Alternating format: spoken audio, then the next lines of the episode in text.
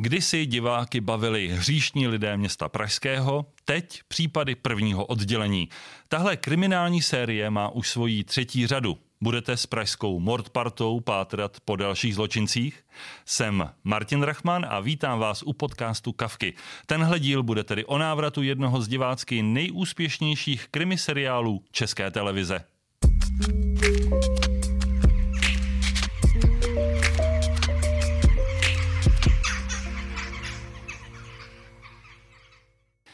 Pro první dvě série Případů prvního oddělení už napsali 22 epizod a znovu se spolu sešli i u třetí řady.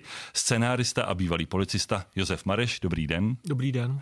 A scenárista a novinář Jan Malinda, dobrý den i vám. Dobrý den. Když už jsem zmiňoval Hříšné lidi města Pražského, byli jste diváky tohohle seriálu? Dívali jste se? Tak já v mládí jsem se díval, dokonce jsem u toho se i bál, protože jsem byl ještě malej, takže mi to připadalo jako takový tajemný. Já taky.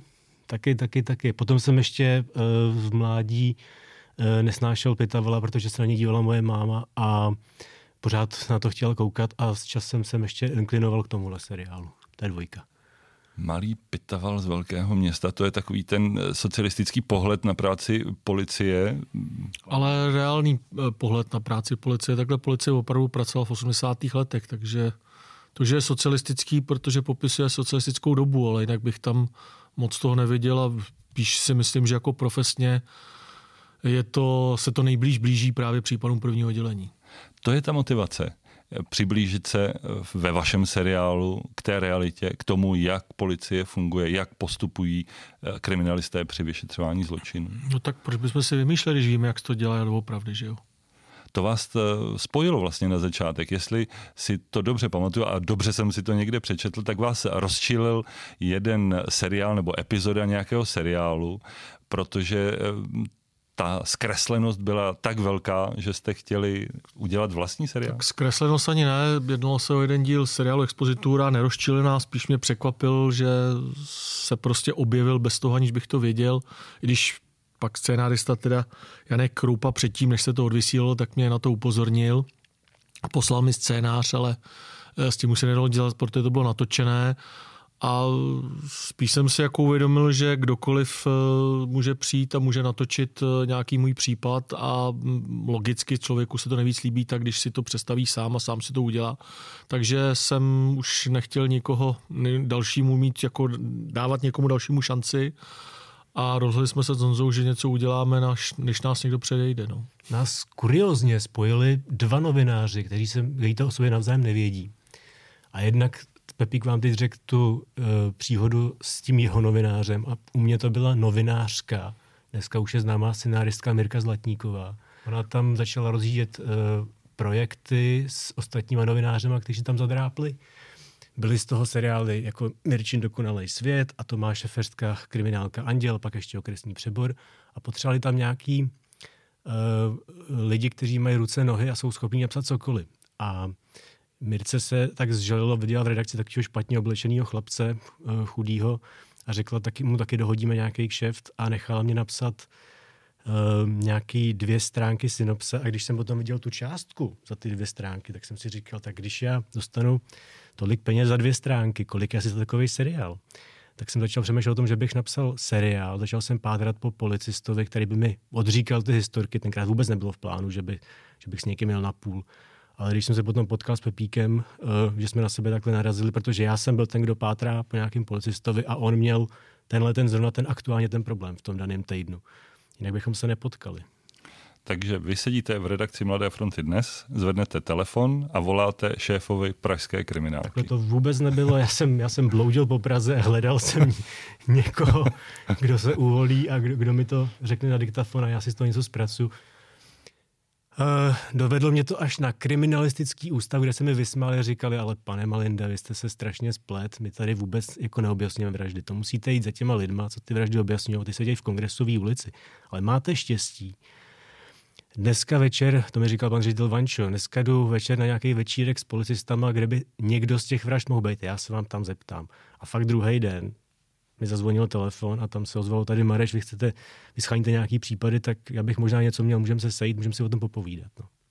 Co jste si o té spolupráce sliboval?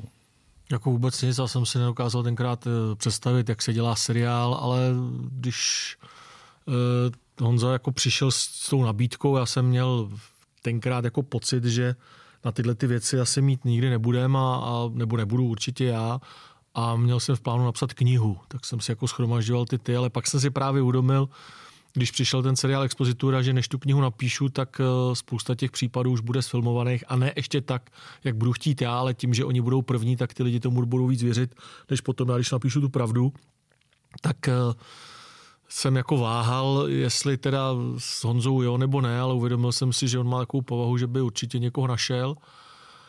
To už z něj bylo cítit, tak jsem si říkal, že teda bude lepší, když to dám já, no a pak jsem si dal jako podmínku úplně nesmyslnou, protože jsem chtěl jakoby nad tím pořád jako dozírat, tak jsem mu navrhl, že to budem psát dohromady, no. Tak se mě akorát logicky zeptal, jestli to budem psát, tak jsem říkal, že ne, ale že se učím rychle, no a zeptal jsem se, co on má za sebou, a on měl tenkrát jeden scénář Kriminálky Anděl, takže měl o jeden díl více. Ten ani nebyl rozepsaný, ale měl to tak jako nějak v hlavě. Takže jsem si říkal, jo, tak je zkušenější, ale budu se učit a budeme to dělat spolu, ale já si myslím, že ani on, ani já jsme nepředpokládali, že to opravdu budeme psát dohromady. Jako no. Nepředpokládali, a ještě jedna věc k té autenticitě, o které jsme se bavili. To se zrodilo až po setkání s Pepíkem. Já jsem do té doby neměl představu, že bych chtěl udělat seriál o tom, jak je to doopravdy. Ale až když začal vyprávět, tak mi to zákulisí té policie, ta autentičnost, přišlo tak strašně zajímavý téma. Jsem si říkal, to tady dlouho nebylo. Vzpomněl jsem si na ten Pitaval právě, že se k němu vracím. Říkal jsem si, to byl tak poslední seriál, uplynulo 30 let, to už nám nějaká generace odrostla. A možná, že by nějaká nová generace ocenila, nebo i ta starší, že bychom se k tomu vrátili, protože, jestli si vzpomeneme, tak v té době vrcholila móda kriminálek CSI. Bylo toho až moc. Byli ty lidi strašně dokonalí, bylo to napucovaný, nažehlený, ale nebylo to autentický. A říkal jsem si, to by se možná trefilo do vkusu a do módy, která teď je, nebo do těch trendů. Taky se to potom, myslím, povedlo a myslím si, že se to potvrdilo i v tom smyslu, že po nás kdo začal opakovat to skutečné podle skutečných, a to už je jedno, jestli to bylo z branže policie nebo z branže nemocnice. Tak, no. Jestli přistoupíte na jednu malou, možná trochu policejní rekonstrukci, jak to vypadalo při prvním psaní? Kde jste seděli, co jste si řekli, co jste prvního spolu napsali? Tak mě to právě bavilo tím, že jsme měli sraz vždycky v hospodě, kde jsme si vyprávěli. Hospoda je základ. Já jsem u toho mohl pít pivo, protože on vždycky říká, že nejlepší nápady má mezi 3. a 5. Plzní. Takže jsem mohl u toho konzumovat a ještě jsem měl pocit, že něco dělám, což je takový krásný pocit, když člověk u toho pije pivo. A povídali jsme si a Honza to zpracovával. Pak mi to posílal a já jsem to jenom jako opravoval. Ale vzhledem k tomu, že jsme si jako už dopředu řekli, že budeme jako v půl na půl, tak mě to i samotně bylo takový ženantní, že on jako s tím má strašně práci a vlastně nedělám nic. I on vždycky říkal, ale ty jsi to prožil, tak já to napíšu, to úplně v pohodě. A začal jsem jako se mu vnucovat s tím, že mu něco pomůžu. Takže jsem mu pomohl napsat jeden obraz nějakého výslechu, jemu se to líbilo a pak už jsem vlastně od té doby všechny výslechy psal sám, nebo já teda. Pak následně jsem zkusil napsat policejní poradu, jak se tam bavíme, to se Honzovi tak líbilo. Takže nakonec jako ta spolupráce byla taková ze začátku, že jsme vlastně seděli u jednoho stolu, měli jsme si notebooky, nebo jsme si to přeposílali a psali jsme ty obrazy, hele, já napíšu 45, ty zatím napíš 46 a na 47 se zase domluvíme. Takže to bylo takový opravdu kolektivní dílo. Myslím, že to je jedna naše dovolená, kde jsme si to posílali z pokoje do pokoje, ty jsi chodil hrát karty nebo se zaplavat a já jsem si šel zaplavat. To bylo hodně zábavný, ale já mám ještě prehistorku. My jsme začali pracovat dřív než v té hospodě. Já si pamatuju, že když jsem za tebou přišel do kongresové, do tvý kanceláře, která mě ohromila teda svou velikostí, říkal jsem si, tohle je asi důležitý člověk, protože to byla kancelář o rozměrech menší tělocvičny. Tak jsme si tam tak sedli, asi během 3 minut jsme si vysvětlili, co zhruba jeden od druhého očekává. A Pepík začal vyprávět příběh o nějakém vyděrači z čokoládoven. Já jsem takhle na to začal koukat, asi po 4 minutách jsem prostě, to byl 4-minutový úžas, 5-minutový, kdy mi to přišlo všechno strašně zajímavý, každá věta, viděl jsem, že umím mluvit, že umím nejenom to zažít, ale i to odvyprávět, což není samozřejmost. A Pepík najednou, to jsme si ještě vykali samozřejmě, říká, vy si to nepíšete? Říkám, proč? no a jestli to nenahráváte, říkám, ne, proč? No já myslím, že už pracujem. A to jsem pochopil, že to je ten správný člověk. Mě překvapila ta informace o tom, že jste společně trávili dovolené. Tam jste, na kterých jste psali, no, jste si zaplatili... Pracovní dovolená, ale bylo to zase u našeho společného kamaráda, u mého velkého kamaráda Tomáše Kozáka, který má prostě takový herný baráček u Chorvatsku, u pobřeží, takže nám to tam jako umožnila, nic jsme si neplatili, my jsme mu to jakoby zadarmo hlídali. Ale to byla ta fáze autorské zamilovanosti vzájemné. To jsme ještě se chtěli jako vídat i mimo pracovně. To trvalo jak dlouho? A nějaký čas nám to vydrželo, to nebylo, než by nás to po týdnu přestalo bavit, ale potom, když už se vám narodí ty děti, myslím jako pracovní děti, tak je to stejný jako v tom manželství. Teda možná, že jsou nějaký zázrační manželství, kde ty lidi dokážou udržet po 20 letech a je to pořád super. Ale logicky s těma dětma jsou starosti, tak i s těma autorskýma dětma jsou starosti a to už potom někdy nastanou jako diskuze, tak odvezeš od toho kroužku ty, nebo jako a má 5, můžeš za to ty, tak asi potom už ne, jako ano, občas si spolu zagrilujeme, ale na dovolení spolu jít nemusíme. Tak. Já se vrátím ještě k těm začátkům. Jak se dala dohromady ta sestava těch postav, které jsou tady v seriálu Případy prvního oddělení? No tak my jsme byli domluveni už zpočátku, takže já se budu starat o případy, jako o příběhy a on zase bude starat právě o ty postavy, takže ty postavy vlastně většinou vymyslel on. I když já jsem měl třeba podmínku, že tam musí být vyšetřovatel, protože to je právě ta autenticita, vlastně Případy prvního oddělení a právě Pitaval jsou jediný, kdy je ukázáno, že na policii pracuje vyšetřovatel, operativec, jinak v těch detektivkách je to vždycky kriminalista, který dělá oboje ty věci a my jsme se zaprvé to snažili vysvětlit a za druhé jsme se to snažili dodržet, takže jsem říkal, musí tam být vyšetřovatel, on zaměl ještě takovou nabídku, že to bude žena, takže jsme spolu chvilku jakoby soupeřili s tím, že to nemůže být žena, že to musí být muž a já jsem mu to vysvětloval a ty další postavy už nabíhaly tak nějak automaticky, protože Honza jako si přišel podívat na to, jak první oddělení pracuje a postavy myšlel pak on. Zmínil Pepa důležitou fázi. S první nástřelem postav mě Pepa velice slušně kamarádsky jako vypoklonkoval, vysvětlil mi, že takhle by to fakt nešlo a že by se mu to nelíbilo.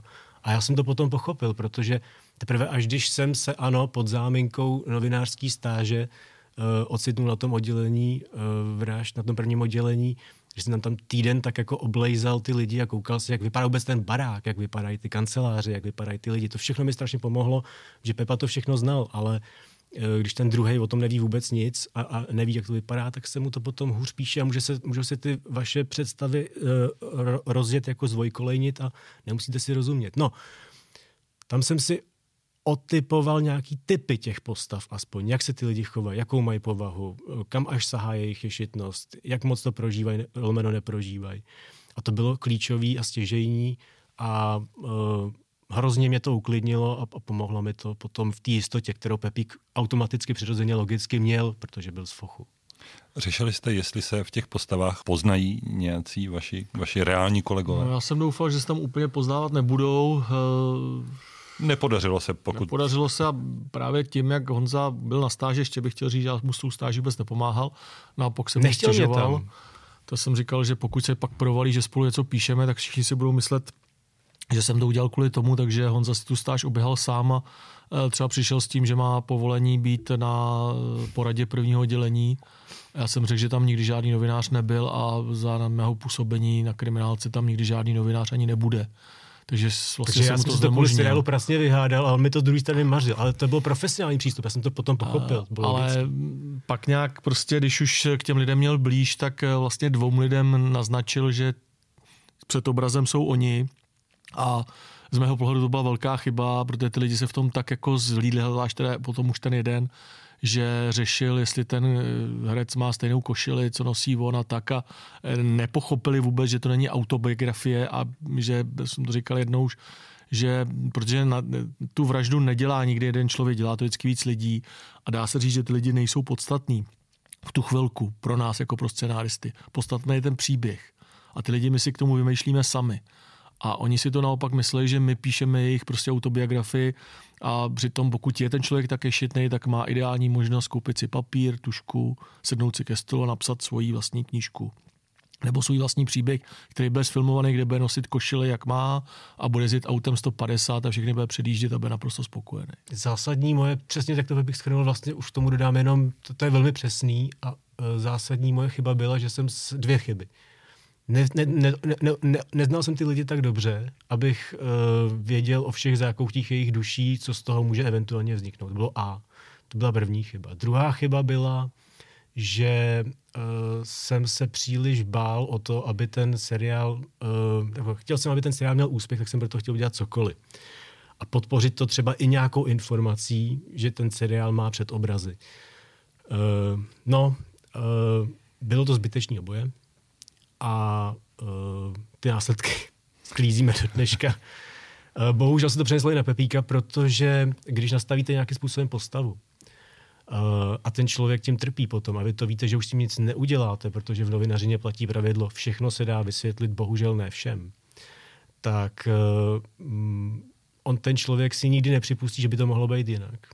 Nedá se s tím nic dělat. A když nastavíte postavu a pak ji třeba kolegovi předáte, tak ten kolega si jeho potom Pepíkův nebo ex-kolega může myslet, že si s ním vyřizuje třeba účty pro boha, což je absolutní nesmysl. Prostě postava je nastavená, tak tady ji máš a píšeme ji podle toho. A hlídá to pan dramaturg Feřtek a hlídá to pan kreativní producent Reitler a nelze z toho uhnout. To znamená, že my při psaní nemyslíme na toho člověka, my myslíme jenom na tu postavu, nic víc. To není. Já vím, že to je podcast k prvnímu oddělení, ale vrátím se k 90kám, že si nedokápte tam, jako ta inverze byla velká potom mezi bývalýma kolegama a mnou, mezi dvouma teda, jinak všichni ostatní to vzali jako krásně, ale nedokážu představit, kdybych v tu chvilku byl v práci ještě a teď jako všichni by řešili, hele, to asi řešíš tohle, viď? Ty nemáš jako čas na práci. A to jako není to. Já když jsem byl v práci, jak jsem skutečně pracoval a seriál jsem měl jenom na dovolených, volných chvílích a tak dále. Já jsem vždycky jako na prvním místě logicky práce a tohle to bylo vždycky jako koníček, jo. No tak tohle to pro mě bylo těžší než pro Honzu. To Honza měl jenom ten úspěch, nebo jo, ale já jsem měl ten úspěch, ale hele, nepsal to náhodou v práci a hele, mohl to vůbec napsat tohle to. A jak se řešil Jirásek, jestli to psal služebním ingoustem nebo ne, tak já měl podobný problém. No. Zásadní velká výhoda byla ještě, nebo je, a to pozoruju, my spolu vlastně se známe teď nějakých 14-15 let. A já nepozoruju na tom, že by ten úspěch Pepíka třeba nějakým způsobem ovlivňoval, měnil. Jako novinář se často potkávám, jako magazínový novinář, showbiznisový, lifestyleový. Tak se setkávám s tím, že prostě někomu z prvního úspěchu se zhoupne hlava a všechno špatně a ten člověk se přenastaví a jiný. To se nám snad nemůže. A to je ohromná výhoda. A že vlastně, když půjdeme do nějakého nového projektu, začneme na úplně stejný emoční úrovni nastavením a to je to skoro až zázrak. Jako a budeme se stejně bát na začátku o přesně to, aby se to těm divákům líbilo. Zodpovědnost tam bude pořád stejná. Na tu první schůzku do hospody jste měl představu, kolik svých případů chcete sfilmovat? No, já jsem spíš jako dával na výběr, jako věděl jsem, že teda nějaký případy jsou zajímavý a jsem za ty bych dal ruku do ohně, že se Honzovi líbit budou taky, ale pak jsem třeba měl případ, který byl pro mě jakoby jakovej srdeční a málo kdy se stane, že člověk vyřeší vraždu jakoby skoro sám, jo, což mě se jednou stalo, tak jsem to jako říkal Honzovi a čekal jsem, že řekne, to je super, to okamžitě. A on se tak podíval a říká, no to vůbec není zajímavý. A mě to jako docela jako urazilo teda, říkám, já mu dávám takovouhle bombu, ale pak jsem si to, ona byla výhoda v tom, že on se na to koukal zvenku, já jsem ten případ prožíval vnitřně, musel jsem to vymýšlet a tak dále a myslím si, že kdyby tam třeba nebyl typ člověka jako já, tak by se ten případ třeba nikdy nedotáhl do konce, takže jsem z toho měl takovou velkou radost.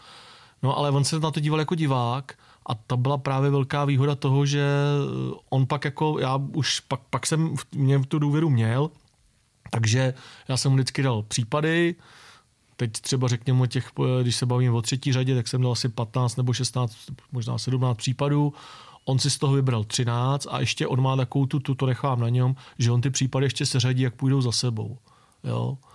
Ale pak už to děláme zase dohromady, ale tohle to nechávám na něm, protože on si na to má nějaký větší cit. Zajímavý postřeh k tomu oknu, který nebyl pomenovaný ten případ.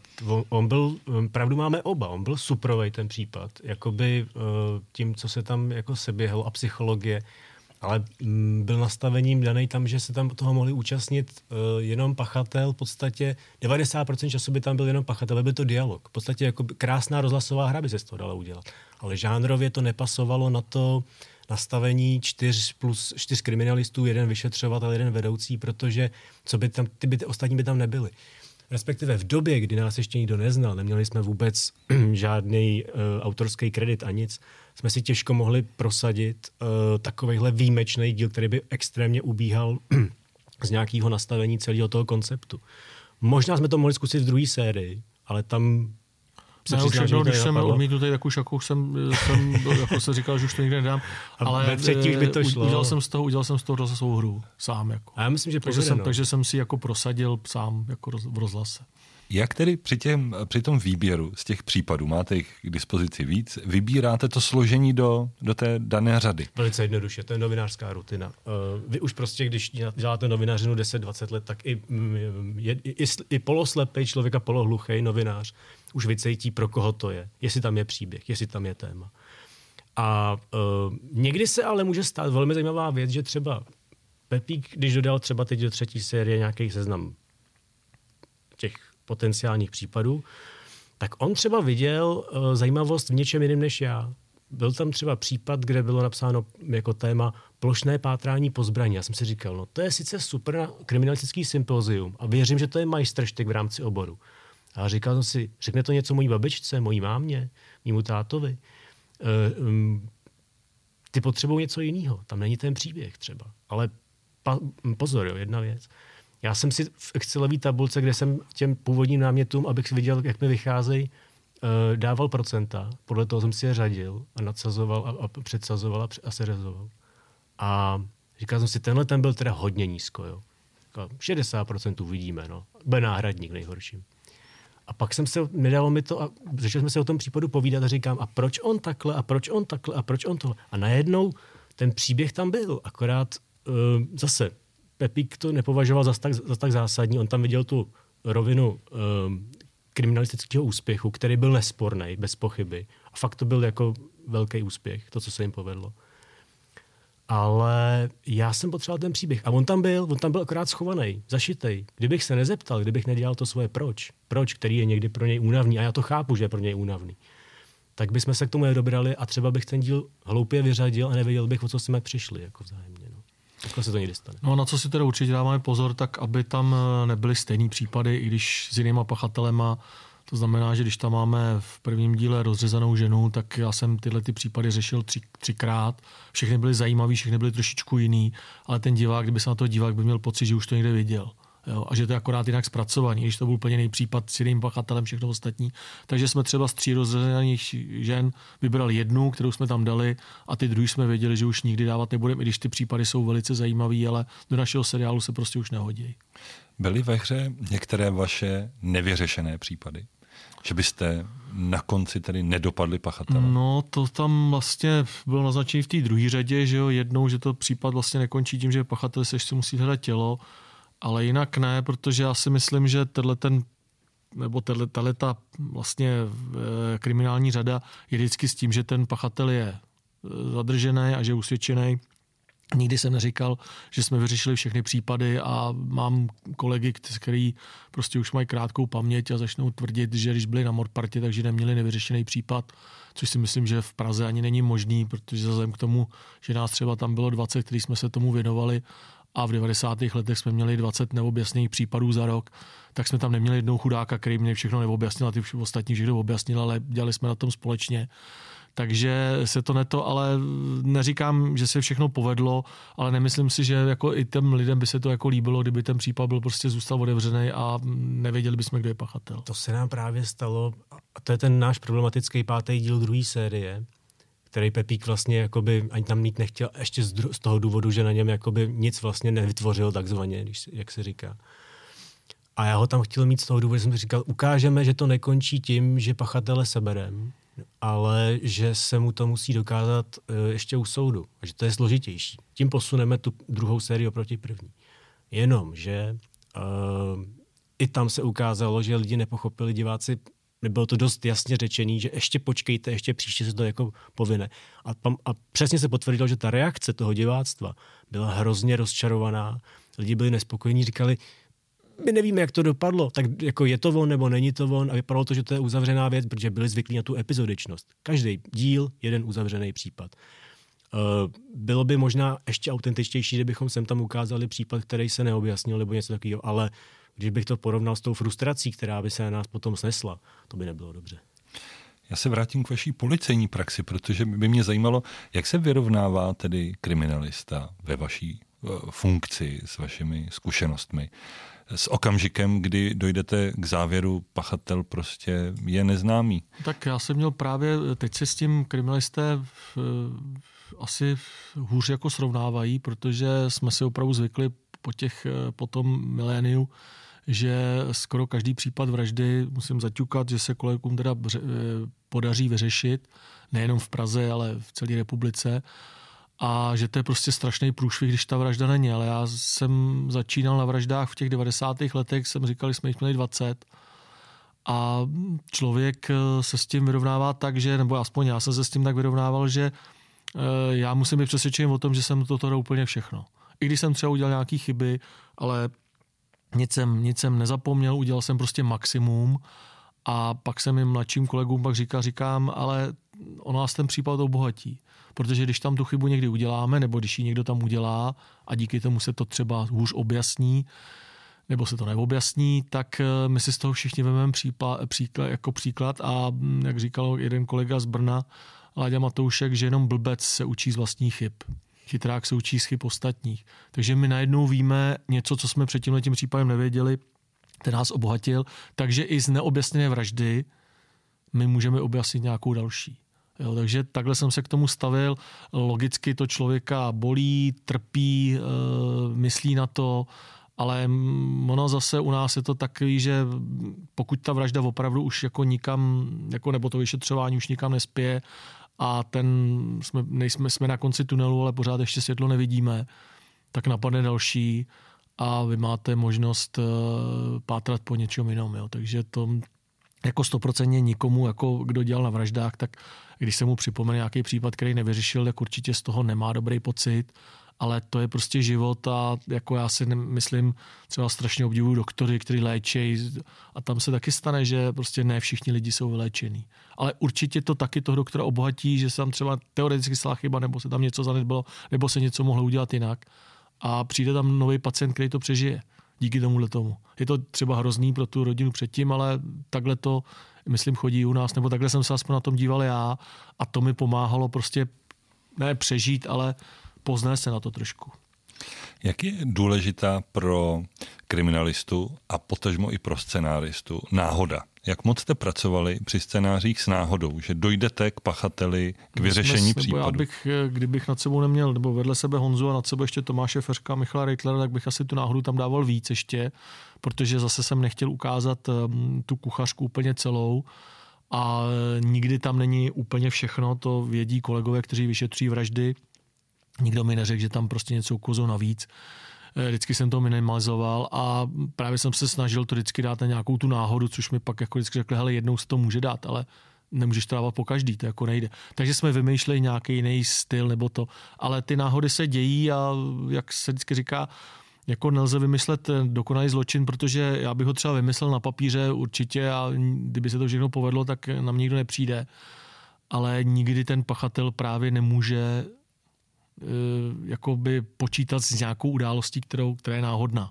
Je náhoda a náhoda. Náhoda, která se stane v seriálu, který si staví na té autentičnosti a na tom, že je to inspirováno nějakou skutečností, tak je obhajitelná. Z nás, než v nějakém seriálu, o kterém se ví, že ho někdo vymyslel od stolu. Pak je druhý typ náhod a to je autorská náhoda nebo práce s autorskou náhodou. Řeknu příklad.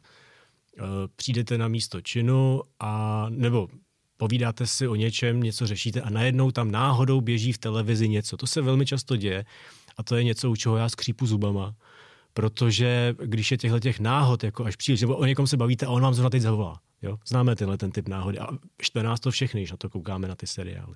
Takže tohle se snažíme likvidovat, pokud možno sem tam svátečně, když už to fakt nejde jinak, tak to tam jako máme. Ale já doufám, že teda zrovna tohle není nešvar, kterým by první oddělení trpěl nějak zásadně. No. Možná námět pro nový seriál, který by se mohl jmenovat Náhoda a všechny ty postavy by na to mohly být postavené. Nic nevnucuji, možná, že nějaká myšlenka do budoucna. Vy jste to zmiňoval, že vlastně neodkrýváte všechny ty kriminalistické karty. Kde jste musel teda brzdit, omezovat sám sebe, aby už jste neříkali úplně všechno, aby to nebyla kuchařka pro kriminalisty? Právě v těch věcech, které nejsou veřejnosti ještě úplně známý, jak to děláme, které nejsou obecně známý, obecně o tom nepíšou novináři, neukazuje se to v televizi a tak dále. Takže tedy bych je teďka vyjmenoval, tak taky vlastně prozradím. Takže to jsem nedával. Dával jsem věci, které jsou obecně známý a tak dále, aby to nebyla zase kuchařka třeba pro pachatele, jak se má chovat na místě činu nebo jak postupuje policie. Ale jak říkám, vlastně ta reálnost toho případu a toho vyšetřování, tak jsme tak na 80% toho, což si myslím, že je docela dost. To mám hokej seriál. Bych řekl, že i víc. A taky dobře funguje ten tlak zase. Když se novinář ptá policisty a tlačí na něj, tak kdyby to možná Pepík psal sám úplně, tak možná bude ještě skoupější na to ukazovat, jakoby, jak se to v reálu dělá. Ale zase tady ten tlak z té druhé strany, z té laický, a já říkám, no tohle už lidi vědějí, tohle už jako není zase taková tajnost. Takže občas se něco podařilo ubojovat a myslím si, že jsme to jako zase z těch 60% třeba vytáhli na těch 80%, jak Pepík zmiňuje. Ono to je jako zase další věc, že tam popisujeme případy, které se staly třeba před 15 rokama, jo. A tenkrát to bylo super tajná věc, na kdy jsme na to přišli a v současné době je to obecně známý, takže to jsme tam třeba dát mohli. Ale kdybych to psal před těma 15 rokama, tak bych to tam určitě nedal. Já jsem si našel tady vaší citaci po konci druhé řady. V médiích jste řekl na otázku, jestli budete ještě pokračovat, že ta úroveň seriálu v té druhé řadě se zvedla, ale ty nervy, který bychom měli při té třetí řadě, to by byly takový, že bychom už to asi nechtěli podstoupit. A poslední epizodu druhé řady jste nazvali Poslední případ, aby nebyly pochyby o tom, že budou ještě někdy další. A taky jsme si krásně rozstřelili postavy, takže jsme to zazděli, aby to fakt nešlo v tom tunelu kopat dál. Ale my jsme to tenkrát mysleli, skutečně to bylo nějaký show, jako několik, že teď jsem se dívala nějaký kapely, který furt koncertuje a furt je to poslední koncert, aby tam nahali fanoušky. My jsme to tenkrát opravdu mysleli smrtelně vážně a myslím, že jsme byli v takové fázi, že jsme ani nebyli schopní psát. Jako já zaprvé měl docela dost práce v práci, potřebovali jsme si také od sebe odpočinout, ale i kdyby to nebylo, tak stejně bych jako nechtěl pokračovat. Určitě ne. S odstupem času to bylo něco jiného a už jsem to vysvětloval. Bylo to daný taky, že tu nabídku pokračovat jsem dostal v okamžiku, kdy už jsem u policie skončil. A teď jenom jsem, neříkám, že neměl co dělat, hned jsem se zaměstnal, nebo mě zaměstnali v úřadu dokumentace a vyšetřování zločinů komunismu, kde pracuji doteďka, řeším tam nebo zkoumám tam případy z 50. let. Nicméně, ale ta práce není tak náročná, jako byla práce vedoucího vražd. Takže mám čas, chodím domů s čistou hlavou, i když to, co se někdy dočtu, tak člověk by potom nikdy ani nespal. Ale a v tu chvilku prostě ta nabídka padla a já jsem si vzpomněl, jak za prvé na ty kolegy, za druhý jsem si říkal, jo, teďka to bude super. A dostal jsem krásnou vlastně šanci, že v 7:30, když jsem věděl, že kolegové se sbírají k poradě, tak já jsem si, teď jsem měl třeba dovolenou, tak jsem si doma zapnul notebook a tu poradu jsem si napsal. Přesně, jako zase, jenom dodám drobnosti.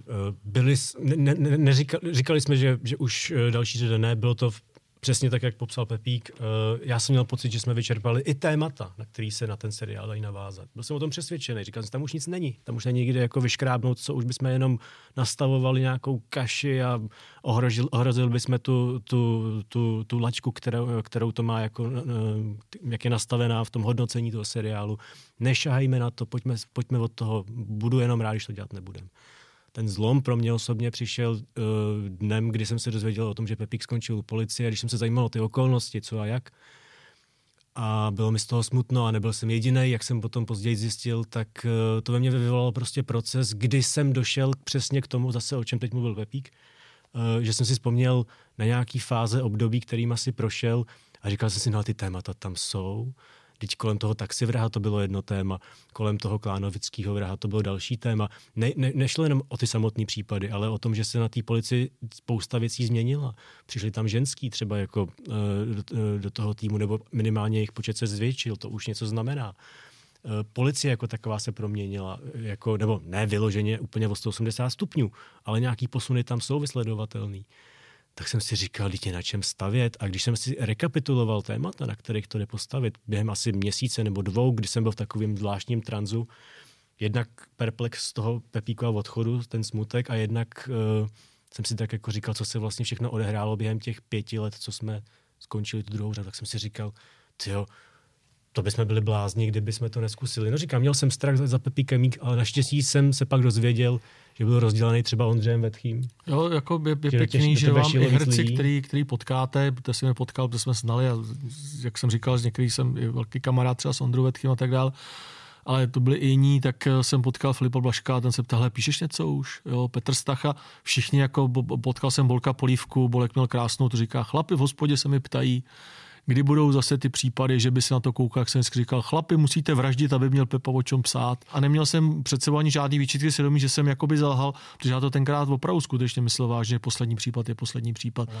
Teď to můžu říct, že se to jmenuje proto, že to byl poslední případ Bolka, ale jo, Plíška, ale ono to tak jako, tenkrát to tak prostě jsme mysleli upřímně, ale situace se změnila. A vzpomínám si, že do druhé série jsme šli s tím, jako že jsme, ne, že bychom byli vyloženě přemlouvaní, ale do druhé série jsme šli v šoku z úspěchu první série. Ale neměli jsme v ruce tolik karet, teda zdaleka. Teď, po těch 6 letech, já jsem šel s takovým klidem do toho, že jsem si říkal, co všechno jako máme pohromadě, pokupě. Michal Reitler nám ještě říkal, kreativní producent, říkal, hleďte, pojďme si to říct třeba za měsíc, za dva, jestli jsme si tím všichni opravdu jistí. Já se pozeptám u herců, u Tomáše Feřtka, co si o tom myslí. Vy, Pepo, jestli máte fakt dost těch případů. Vy, Honzo, jestli jste si jistý těma tématama, na čem je stavět. Pojďme si říct za měsíc, za dva. No, to byla taková radost, když jsme dodali dohromady ten první nástřel, kam si tohle nemůže dopadnout špatně. Jako. Takový vlastně vedlejší produkt toho ukončení případu prvního oddělení jsou Devadesátky a Docent. To jsou 2 seriály, které jste sice napsal vy, pane Mareši, ale... No, Docent jsem psal s panem Malindou. To je váš? To je 50 na 50. 50 na 50. Tak 90. byly takové, opustili jsme případy prvního oddělení, ale vlastně v té práci trochu chci zůstat. No tam, ono to je spojení s Docentem, my jsme pak jako, protože máme kamaráda Jirku Stracha, který vlastně ze začátku pomohl s případem a prvního oddělení, takovou tou radu, to byl člověk z branže, tak věděl, ten nám první řekl, kluci, musí tam mít nějakou negativní postavu, podívejte se, nemocnice na kraji města, půlka lidí vám po prvního vyjmenuje Cvacha, takže musíte tam mít jako takový. Takže s tímhletím nám radil, pak my jsme tak nějak... Jirka nás hlavně navedl na Michala Reitlera, ukázal na správného člověka v České televizi, říkal, zatím běžte, ten to natočí. Já musím říct, že vám dost závidím tu symbiózu, to, jak na sebe reagujete, jak spolu tvoříte, protože jsou dvojice, které si pochlebují navzájem a říkají, jak je to krásné a uhlazené, ale tam je to, mě to vždy trochu podezřelé, tady cítím velkou dávku opravdovosti. Já musím na poslední otázku se zeptat na míru vaší nervozity před startem 3. řady případů prvního oddělení v České televizi. Tak určitě nebudu nervózní jako před první, druhou řadou a před 90. Jsem takový klidnější, ale možná, že už je to tím, že jsem starší, anebo že už jsem na to víc zvyklý. Neznamená to, že by to bylo tak skvělý, že bych zatral ruku do ohně. Pořád mám pochybnosti logicky, ale už určitě ne takový jako předtím, protože logicky jsem to všechno zhlídnul a mám z toho dobrý pocit, musím říct. A možná je to i tím, že jsme zlomili prokletí prvního dílu, protože my jsme vždycky trpěli u prvních dílů každý série. Z nějakého důvodu něco se prostě jako úplně nepovedlo podle našich představ. Tak já jsem teď hodně klidnej teda. 5. září na ČT1 po 20:00 večer budeme se těšit na 3. řadu nové díly případů prvního oddělení. Moc vám děkuji, že jste přišli do podcastu Kavky a že jsme si mohli povídat o tom, jak tedy nejenom ta poslední řada, ale celá ta vaše spolupráce na scénářích pro Českou televizi začala a jak se vyvíjela. Pánové, děkuju moc krát. Josef Mareš, Jan Malinda. Ať se daří, přeju hodně štěstí. Děkujeme všem divákům, ať se jim to líbí. Mějte se fajn. Já ještě připomenu 5. září ČT1 večer, nové případy prvního oddělení a tam si můžete tedy ty díly pustit. Můžete se také podívat na i-vysílání, kde budou určitě k dispozici. No a pokud chcete poslouchat kavky, tak nás najdete na webu České televize, na Spotify, na Apple Podcast anebo na YouTube. A já se budu těšit u dalšího dílu. Naslyšenou.